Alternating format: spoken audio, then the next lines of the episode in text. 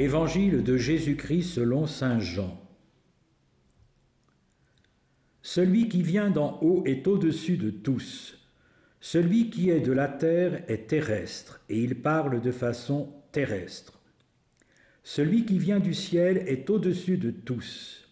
Il témoigne de ce qu'il a vu et entendu, et personne ne reçoit son témoignage. Mais celui qui reçoit son témoignage certifie par là que Dieu est vrai. En effet, celui que Dieu a envoyé dit les paroles de Dieu, car Dieu lui donne l'Esprit sans mesure. Le Père aime le Fils, et il a tout remis dans sa main.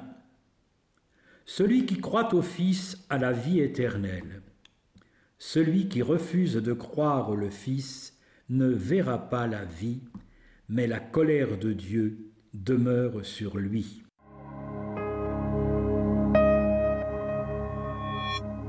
Celui qui donne l'Esprit, l'Esprit Saint, c'est Jésus, l'envoyé. Voilà le cœur de ce passage.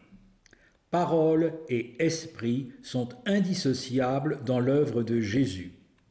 Il dit les paroles de Dieu, il donne l'esprit. Il dit et il donne. Les paroles qu'il dit sont sans mesure humaine, car ce sont les paroles de Dieu, et quand il donne l'Esprit, il peut le donner sans mesure parce que lui-même vient de Dieu. Il dit et il donne. En même temps qu'il parle, il donne l'Esprit, car ses paroles sont esprit et elles sont vie. Elles sont porteuses de l'Esprit et par là vivifiante. Il dit et il donne, et ce qu'il donne accrédite ce qu'il dit.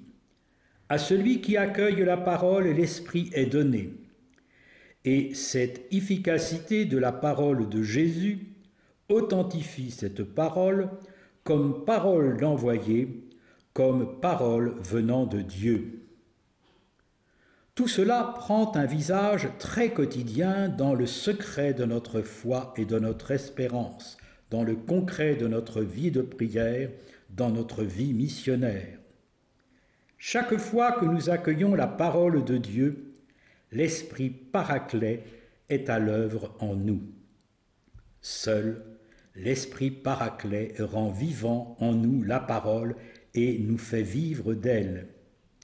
Et ce qui est vécu là, en écoute, en accueil, c'est bien une entrée dans la dynamique trinitaire, dans le réel de l'homme, c'est le réel de Dieu.